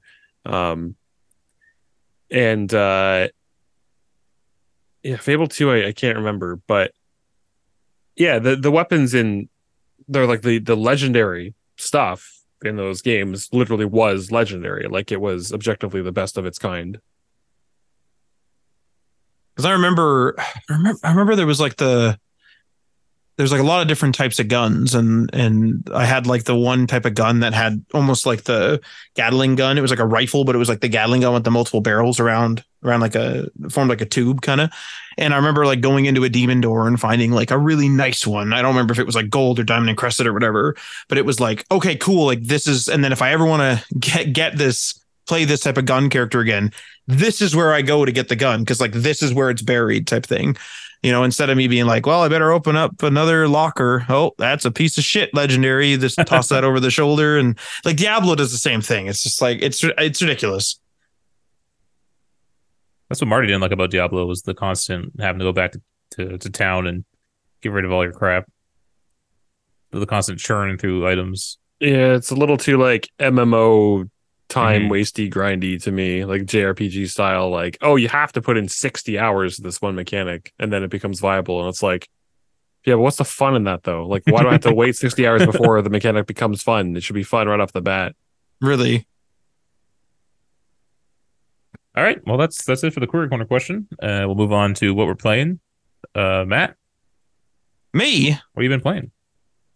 Uh, I've been uh, continuing my Starfield New Game Plus, uh, doing a little bit of that. Um, starting to realize that the gear that they gave me is not the greatest, which is a little unfortunate. Um, I'm just trying to get myself situated with this game. I know that sounds weird because I've beaten it, but I just kind of like beat it with what I had on me. I didn't really like look into it and everything. So like what I've been what I've been doing now that I've beaten the game is I'm not looking up side quest spoilers, but I'm looking up guides. Like, okay, how do I do this? How do I do that? What can I do with Outposts? Because I was talking with a friend yesterday, and one of the biggest problems with Starfield is is that everything takes a big investment. So it'll be like, oh, like I want to um, put a better mod on my gun. Well, I have to research that at the research bench. I have to have the skill for it as well. I don't know if you need that before the, the research, but you have to have the skill. Then you have to actually have the components and you have to put it on the gun. And sometimes the skill is is down the tree. So you have to invest like five or six points into this type of tree to then get to there. And then every single rank, you have to do a challenge. So it's like then I have to do a challenge that's associated with it in order to unlock the next rank. I have to level up and then spend that point. And that's only for just guns. There's also um, research for I think there's uh well, there is outposts. There's research for your suit, your space suit. You're able to like mod your space suits, things like that. Um, I don't know if there's like research for food and stuff like that, recipes, like probably, but there's there's a few other categories. And so I, I've never I never touched this. Like it wasn't anything I needed to touch.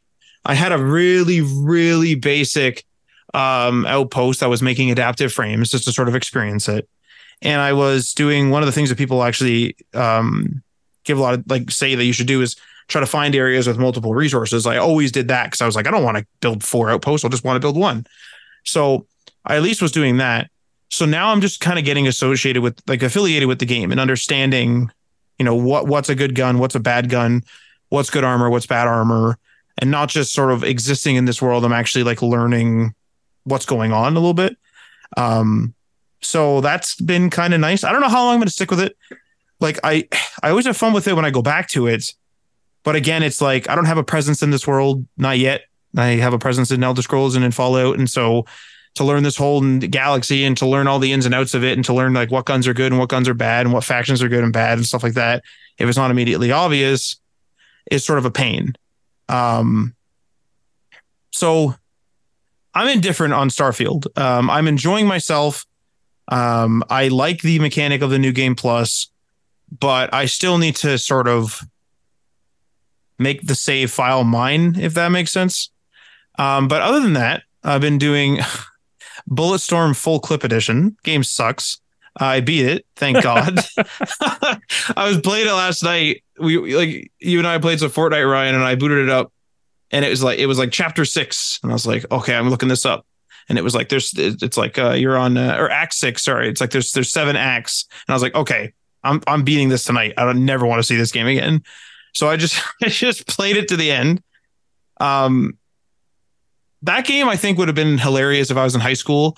There were they just say shit all the time. Like they'll get out and be like, "Come on, you cum covered rim job" and shit like that all the time. Like like constantly. Like they just constantly say shit like that. It's like it's funny here and there, but it's like also it's like you're saying it every literally every sentence. So it's like you're trying too hard. I don't know. Um and, Yeah, it, and the game the characters that like the games that have characters that are like constantly trying to like quip are so aggravating. Mhm. Like like I feel like that's part of the reason why like the Saints Row game failed so hard is because all of the characters like that the Saints Row reboot they were all so unlikable like that Mhm. none of them had any redeeming qualities they weren't they weren't likable they were it felt like teenagers in high school like a group of teenagers in high school that were all trying to be the class clown and like that doesn't really work when you're all like competing for that position you know? And it's like they they all they're they're trying to like be written in this way that they have like this rapport with each other but the player is left out of that dynamic. So you're just sort of like watching these interactions happen without a any context or b like it's just not an appropriate like action for the situation you know? You're all trying to be Tony Stark. Yeah. Yeah. A world with six Tony Starks all Yeah. trying to compete with Oh. each other to be Tony Stark. Like that's basically But What aren't these as good games as feel Tony like. Stark. you know like borderlands i felt did it like okay because they weren't constantly trying to do it like there wasn't a quip for everything Well, they had normal characters too. Like like um, Lilith was like just a normal serious character. Yeah. Right.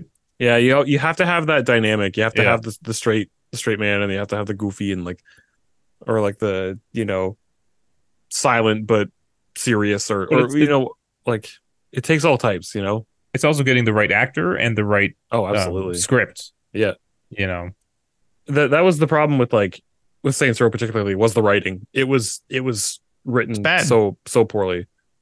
But just like even if you have a a game where it's a single protagonist and they're written really badly and they're trying to be that like oh uh, I'm Deadpool I'm always like breaking the fourth wall about how goofy the situation is or whatever like or just trying to be the comedic relief constantly is so grating. Like you look at, at the game like Forspoken, which is Mm. not a well written game. You look at Marvel's Avengers, like the main story of it, where you play as Kamala Khan, who is constantly just quipping, commenting on everything.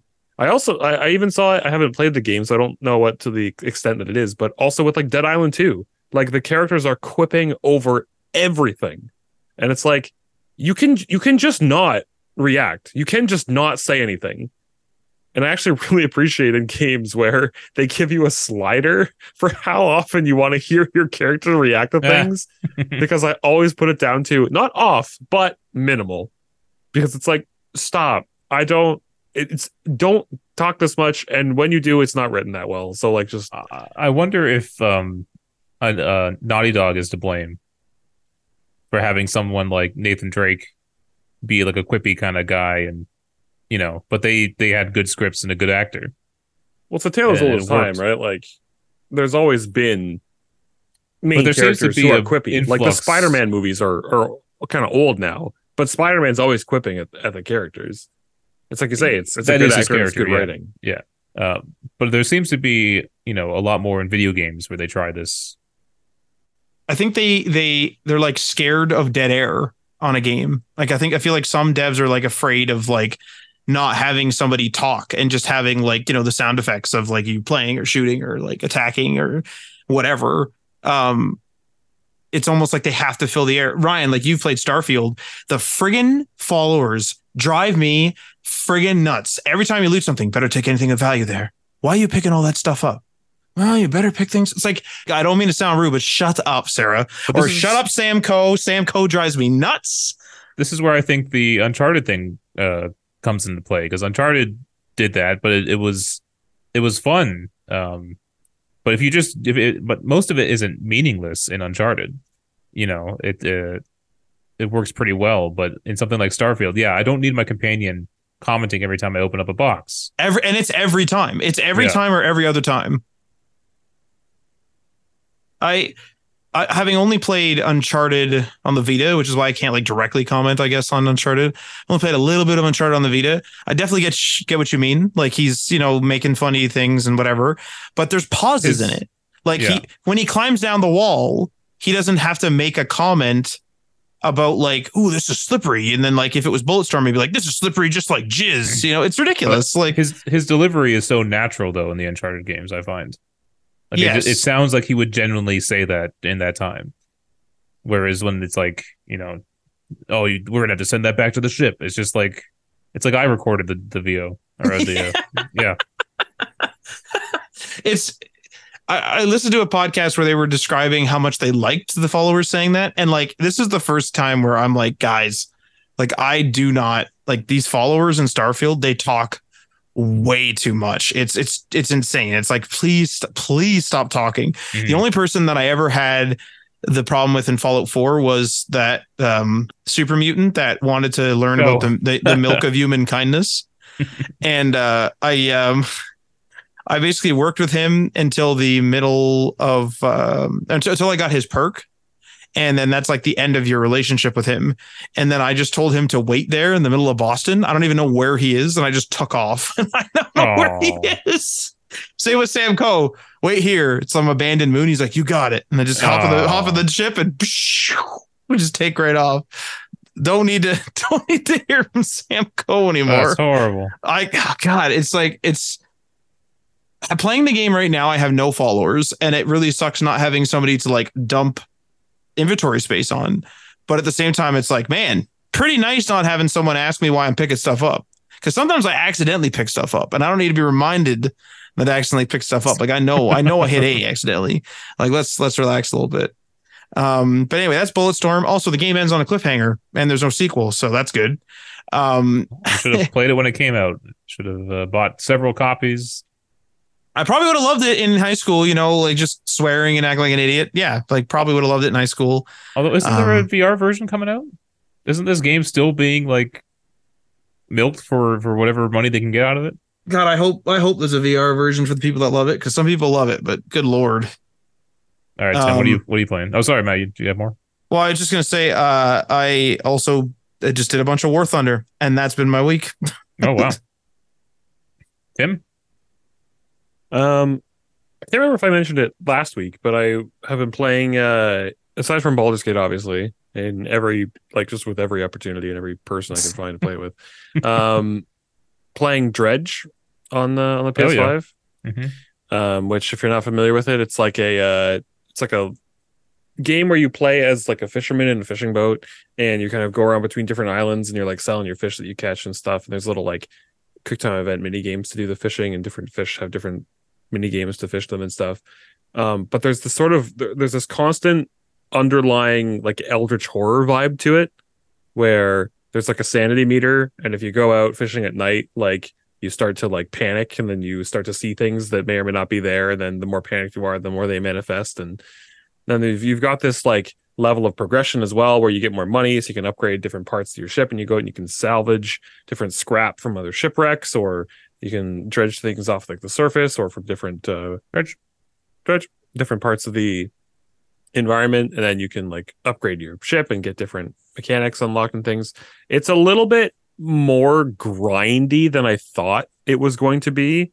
Um and sometimes the gameplay mechanics can be a little frustrating but overall for just a game to kind of by and large just kind of shut your brain off and just play it a little bit um it's pretty good. It would be a really good switch game or like steam deck game um because you know you could just play it little bits at a time and um it would be it would make for good uh it would make for good uh short burst type thing.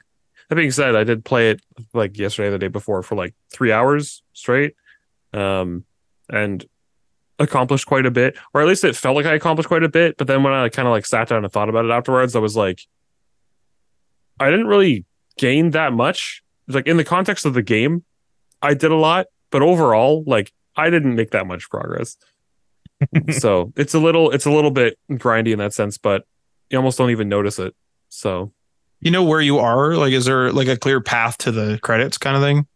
Yeah, kind of. I would say there's a map that has different clusters of islands, and you sort of like you start in the center, and then quests and side quests start to lead you in one particular direction, and then you do that, and you go back to the center area, and then you kind of go to the next area, and you kind of go back to the center area.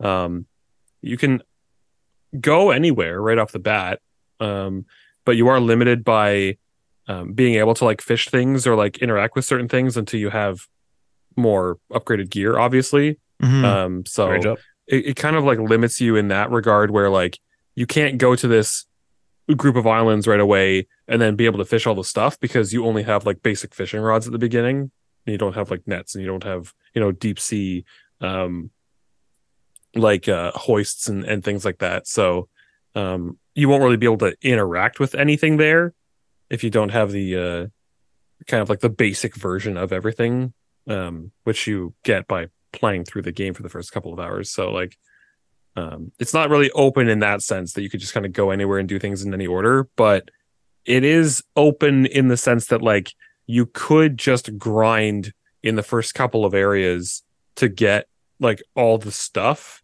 and then kind of do the other islands in like any order you want probably. Um i don't really know because i haven't been to all of them yet. I'm just sort of trying to follow the like organic flow of the game and it's uh it's it's served me well so far. But like I like the I like the characters in it. It's very like anytime you interact with NPCs, it's pretty limited and it's kind of like graphic novel style where they just sort of pop up a picture of them and then they have like a little text box. Um, but there's lots of little like things you can do. Like I just today I found some guy that was like stranded on an island that I there's like no indication that he's there aside from some sticks on a beach that say SOS, but it's kind of small. So you can go up to that and then you just like hit X to interact and then it pulls you into this conversation with this guy. That's so it was kind of cool. Um but yeah, like the you if you have any interest in it from like hearing me talking about it, like I would look up the trailer for it because it's really like I was so hooked as soon as I saw this first trailer. It's done by Team 17, which have done a lot of pretty successful like smaller titles, uh, little indie games. Um Is that the Goose Game people? Don't know. They did um uh Overcooked. I know Okay. is a big one. Um I think they also did Death's Door. Um or no, that's that's Devolver Digital. Um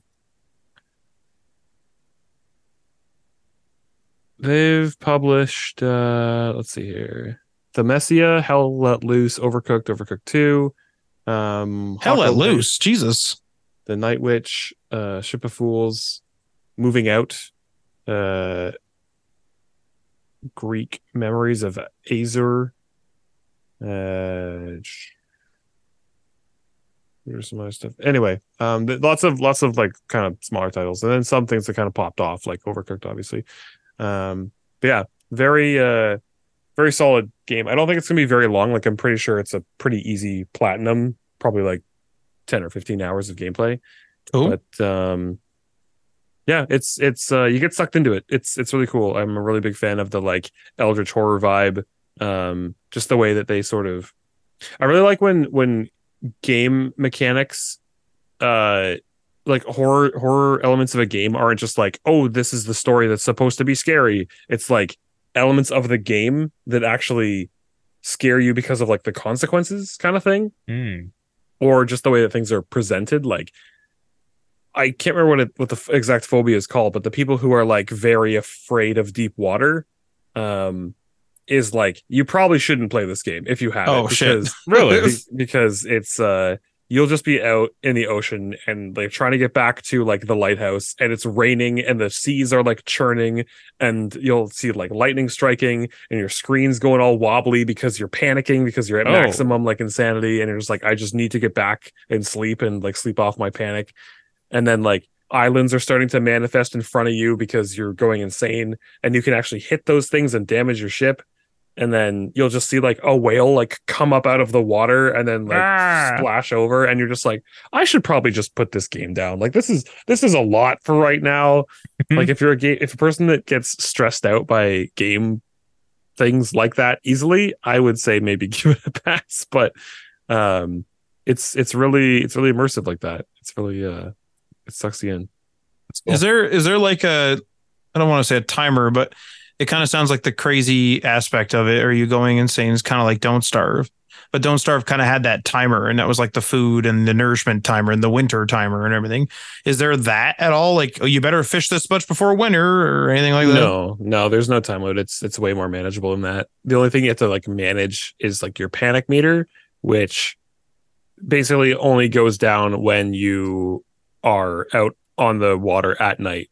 And the day night cycle is really short. It's like two minutes day, two minutes night kind of thing. But you do spend a lot of time like in ports and stuff. And like if you're not moving or you're in a port or whatever, you're not actively doing anything, time doesn't pass. Time only passes when you're moving out on the water or when you're like fishing something up actively, and that's it. Okay. But it's fun. It's a it's a fun little like gameplay loop. There's cool like story elements. The characters' stories are kind of interesting. Um, but it's a little bit like fetch questy. Like if you played MMOs and it's like, go here, talk to this guy, go back, Hmm. talk to this guy. Oh, this guy's mad at this other guy. Go back to this guy again. Say that the other guy's mad at him. Okay, well he must have like clean up his act. Okay, go find these materials. Okay, bring him back to the first guy. Okay, now bring him to the second guy. Okay, now the second guy's happy with the first guy. Now take the second guy on your ship, take him back across the island to the first guy. Okay, now they're together again. Now your quest is done. And all that takes like, you know, a half hour to do because there's so much like back and forth and back and forth in your ship, right? Um, Sounds like a. I mean, this is a Yeah. really weird comparison, but it sounds like sounds like a fishing version of Urbz: The Sims in the City on DS. what? yeah, it's a lot of little tasks. It's a lot of little tasks like that. Yeah. Is that it? But that's it. Yeah. That Uh. I was gonna say, where's that Baldur's Gate in there? Me, it's just been Baldur's Gate too. what? Baldur's Gate 3, I should say. Oh. Baldur's Gate I- 2 is I- quite old. Is it is it I kind of have an interest in going back to the other ones. Is it worth it at all or no? They're so old, right? Uh, they're like 20 years old, I think. Yeah. I, I don't have much experience uh, with two. The la- the first and last time that I played Baldur's Gate 2 was more than 10 years ago uh, when I was going to college and one of the guys in the class I like went to hang out with him at his place after one of our classes and he had it on his PS2 original Xbox maybe and uh, he was like, "Oh, like yeah, if you like RPGs, if you played, you know, uh, Skyrim or Oblivion or whatever, it's like maybe you might like this one. It's like, but it's more like an old school RPG." Mm. And we played it for like two hours maybe, and I don't think at the time I didn't have like the context of like D and D or anything either, or like just classic RPG systems. So it was all very overwhelming, and I don't remember like almost anything about it Mm. from the like two hours that we played it. So. I bought them pretty cheap and uh I was just interested to see how it would how it would be, but I don't I'm not a person who can play old games though, so it probably won't happen. Wait, you bought them, but you Hmm? don't know anything about them, and you're not going to play them? That's correct, yeah. Oh, okay. Yeah. Yeah. Just making sure. Wait, why did you buy them then? Because they were like cheap. It was like a couple bucks or something like that. I And I mean, was like- so I is was like, so is candy. You don't you don't buy every bit of candy you see. Well, um, I do. Um, That's But, do you, but do you eat the candy? oh yeah. Yeah, so there you go. You bought it because you're going to use it. You didn't buy it because Yeah. it was cheap. Actually, you know, you want to hear something awesome? I uh, got a package of um, uh, fuzzy peaches, and inside was a giant Sour Patch Kid. What the hell? Amongst the fuzzy peaches, there was, Was it- one was an one accident? big Sour Patch Kid. Yeah, it must have fell in in in somewhere in the factory or something. But uh, anyway, that's it. Um, so Tim, where can people see you stream? Streaming the Dark Urge playthrough of Baldur's Gate 3 at twitch.tv slash the sidetrack. Um, it's getting pretty nuts. We're like probably halfway through the story, I would say, like a little more than halfway through Act Two. Um, some pretty crazy shit has gone down. Some things that I haven't actually ever really seen anybody talk about, which is kind of cool. So like I'm seeing some, even though I'm like so in the sphere of this game for the last couple of months. Um, I've managed to avoid some of these like spoilers, I guess, for like Dark Urge stuff. So that's really cool. Um, playing a character who seems to be very like friendly, helpful on the surface, but then anytime we're given a like really dark, dark urge option, uh, I always take it. Gaslight and Gatekeep is the name of the game, and uh, that's a that's a I've been doing. It's a it's honestly it's been a really fun character to play. It's a little bit more interesting than just like the the you know um goody two shoes hero character. that- Excuse me. That's what I I, always of- play. that's what I did for my first playthrough, and so now I'm uh, I'm being a little more insidious than that. Um, but yeah, they're both they're both fun in their own way. I will say I am missing like a lot of the help that characters give you when you like help them or keep them around, kind of thing, which I'm not doing so much with the Dark Urge. I am missing some of those benefits, but Mm. um, I feel like when they were designing the game, they had they wanted to be like they've got to sacrifice a lot if they want to like lean into this like evil character. So let's make the the things that they get really awesome to like compensate that. So yeah, there's some cool stuff. I'm really interested to see the dynamic uh going into the third act with some with some characters.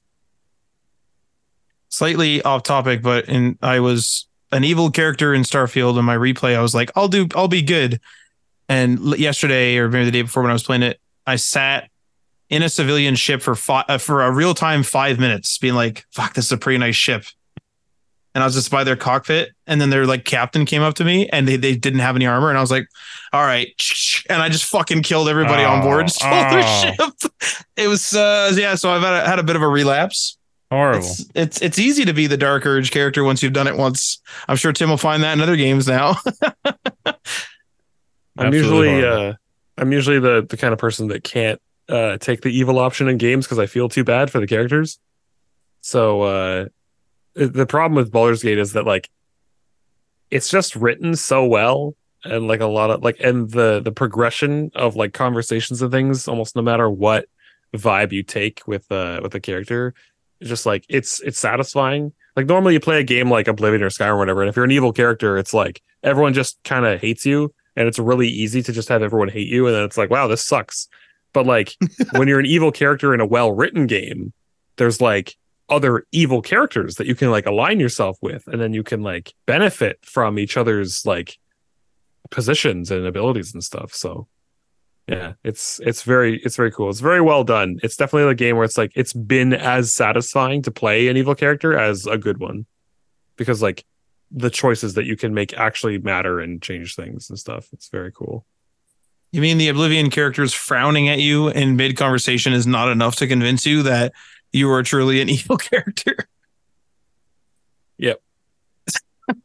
At the time though it was great Yeah, it's like, oh man, this person hates me. This is wild. Like, yeah Uh, did you say where you were streaming? yes sir Twitch.tv slash the sidetrack We're at twitch.tv slash day one patch media, Wednesdays, 8.30 or 9, 9 p.m. Eastern. And Usually then Mac 9. Mondays sometimes on Mac Monday sometimes when Yeah. Ryan sees Whenever if I his feel like it. computer will run a game on his Mac. Yep. Is gaming on Mac possible? Oh yeah, the game runs Let's fine. It's, it's out. the streaming part that uh, that uh, seems to be difficult. That's what you should change the going live notification to. Not is gaming on Mac possible. You should make it is streaming a game on Mac yeah, possible. it's, it's, that's very difficult. All right, we'll see you guys next time. peace.